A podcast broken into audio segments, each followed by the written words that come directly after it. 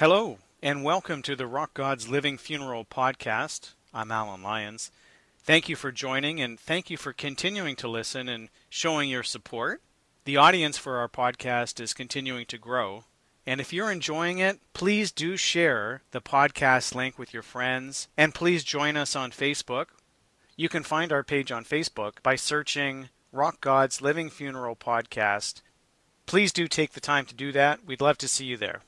On our last podcast, co host and friend of the show, John Wardle, and I talked about Motley Crue. And during the podcast, John asked me about Motley Crue's version of Helter Skelter.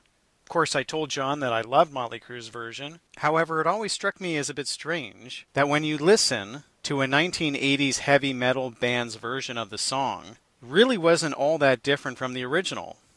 It wasn't arranged much differently. It wasn't at a faster tempo. It didn't use more guitars, and Vince Neil's voice wasn't any louder or stronger. The Beatles' version of Helter Skelter is completely off the charts in terms of its heaviness. Of course, it comes from the White Album, and it comes from Paul McCartney. Paul McCartney, the balladeer, the crooner, the soft Beatle. Paul McCartney's reputation started to suffer in the early 1970s when he left and put out his first few solo albums and then went on to lead the band Wings.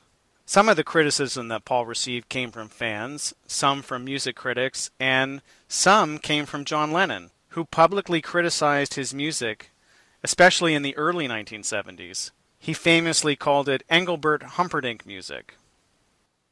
I'd like to push back on his reputation for cheesy music a little bit because I think it is really unfounded.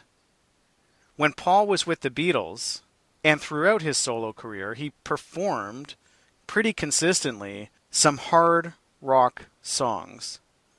And his body of hard rock songs is considerable. It's nothing to be ashamed about. He's got nothing to apologize for. I've also been thinking about Paul McCartney because, frankly, he's never that far from my mind. I'm always listening to the Beatles or some of his songs with Wings all the time, and I have since I was born. I recently saw Paul perform on the COVID 19 fundraiser, and I also recently watched Paul McCartney's turn on James Corden's Carpool Karaoke. Usually, I'm not a big fan of James Corden, but this was quite a departure from driving around Los Angeles singing Justin Bieber songs. James Corden spent a lot of time with Paul in Liverpool. They actually visited the flat that he grew up in. They went inside, and Paul gave us a tour through this little row house flat in Liverpool where he grew up, where he learned how to play guitar, where he and John Lennon hung out and wrote and performed for the first time. Later on in the segment, he performs at a local pub and it was incredible to watch, you know, the nine people who happened to be in the bar quickly surge up to 20 people, then 40, then 100, then 150. And then after they had to close the bar down to new people, the lineup outside the pub window formed and it had to stretch back 15 or 20 rows. It was pretty magical. It illustrated once again everyone's connection with Paul McCartney and his music, the music of the Beatles. The point of this podcast is not to just list a bunch of songs, but in order to convince you of my point that Paul McCartney does have a significant and incredibly valuable body of hard rock songs, I do have to, in fact, list off some songs to buttress my argument. And of course, I know I'm going to miss some. So get on the Facebook page, let me know about it. Let's have some of that fake internet outrage. Let's start off with one of the most fun hard rock songs that Paul delivered, which is I'm Down. It was the B side to the song Help. Paul says that this is his little Richard impression, and that makes total sense when you listen to his vocals on it. Interestingly, on an earlier Rock Gods podcast, we talked about Aerosmith's album Permanent Vacation, and lo and behold, Aerosmith on that album does a great version of I'm Down. It's a standout on that album. I'm Down is a real rocking song, and it starts to set the stage a little bit for some of the harder songs that he puts out on Revolver and Sgt. Pepper's, you know, Lovely Rita. but nothing could have prepared us for what he delivers on the White Album. Helter Skelter comes out of fucking outer space. The first proto heavy metal song. Look, I'm sure there's some geeky music journalist historian who will say that, you know, Helter Skelter wasn't the first heavy metal song. Actually, there was this band called the Flubbers who played nine shows in Manchester in 1966 and put out one album, and that was the start of heavy metal. But the first heavy metal song in terms of a band that actually had an audience, that had total influence, global reach it all comes back to Helter Skelter. In fact, in my mind, we can pinpoint the exact moment in time where heavy metal is born. It's three minutes and 10 seconds into Helter Skelter when the reprise begins. And it's that chung chung chung chung chung chung chung chung low register guitar sound. That's it. Paul's voice is just everywhere all the time on this song. He's whooping, he's screaming. It's absolutely relentless. One reason why Helter Skelter may not have cemented Paul's reputation for hard rock music is because it's one of the Beatles' least popular songs, especially with the baby boomer generation. In 1971, there was a poll of all the Beatles songs, and Helter Skelter came in the bottom five. And I think that the contemporaries, the fans, the baby boomers, had a negative reaction to this song. A, because of its heaviness, its unique heaviness, and the connotation of Helter Skelter with the Manson family murders was incredibly negative. The Manson family murders was one of the nails in the coffin of the 1960s. And people were pissed and scared. Over the decades, the negative reaction towards Helter Skelter has receded. It's been re recorded by numerous artists. It's the first song on Rattle and Hum by U2. It's been covered by Aerosmith.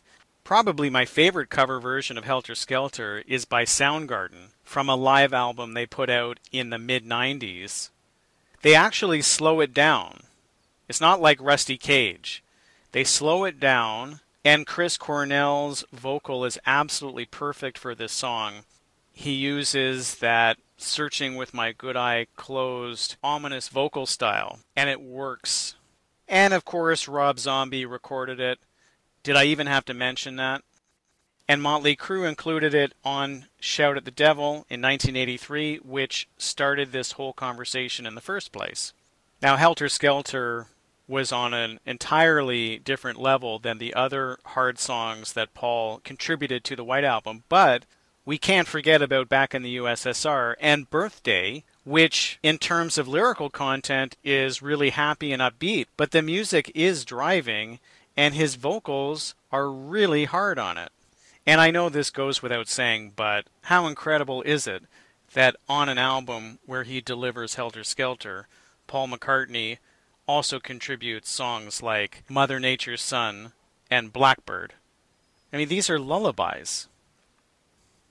On the Beatles' final album, Let It Be, Paul contributes one of my favorite Beatles songs, I Got a Feeling, which has to be one of his best vocal performances. Maybe his best as a Beatle. In spite of these really cool heavy songs, including the first heavy metal song, Paul is still not known as the heavy Beatle or the rocking Beatle. John Lennon has that sewn up. Part of that has to do with his voice. It's a little deeper, it's not as smooth as Paul's voice. And the way that he wrote songs and presented songs means that even his slower songs have a heavier element in them even when John sings a ballad, like You've Got to Hide Your Love Away, it has an edge to it, which really impacts the listener. And even one of his most sentimental songs, In My Life, there's an undertone there of harshness. And Paul just doesn't have that edge to his voice. Okay, let's turn now to the 1970s and look at what happened to Paul McCartney's heavy music. The answer is actually Nothing. He continued writing love songs. Some of those songs you might call cheesy. But on every album that he put out during the 1970s, there was a large percentage of hard rock songs. In 1971, off the album Ram, he put out a song called Too Many People. The song is not that heavy, but he's doing some really good things with his voice that adds some heaviness and some urgency to that song. It's an important song because it was a bit of a slag against John Lennon, and then John Lennon came back and posterized him with How Do You Sleep? And that may have cemented his reputation as being a softy in the 1970s. In 1973, Band on the Run was released. The song Jet, again, not anywhere close to Helter Skelter in terms of the heaviness of the music, but we love his voice on that track. It's screeching, his voice is cracking, and that adds a lot to that song. In 1975, Wings releases Venus and Mars with the song Rock Show and Junior's Farm. Around this time, Wings releases a live album called Wings Over America, and it's an opportunity to appreciate some of the heaviness of the music. There's a concert film from this time called Rock Show. It's from a concert in Seattle in 1976. It is worth watching. What's interesting is when you look at Paul McCartney and Linda McCartney together on stage and how they interact, there's a lot of warmth between the two of them I mean, this was a true husband and wife. And maybe his solid, happy marriage and family life was one of the reasons why that hard side didn't come out very often. The next studio album is called Wings at the Speed of Sound, which was released in 1976. And you know, this is the album that contains the infamous Silly Love songs. But sandwiched in there between some of these ballads is a tune called Beware My Love. And I think this is one of Paul's greatest vocal performances of all time. It's not the heaviest song, but his vocal on this tune is incredible. He's screaming, he's whooping, his voice is cracking all over the place. It just makes the song take off.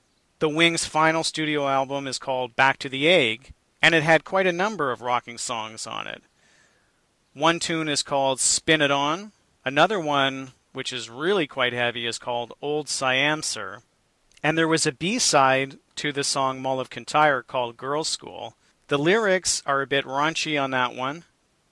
I try not to investigate Paul McCartney's lyrics too closely after I learned that Martha, My Dear was actually about Paul's Old English sheepdog.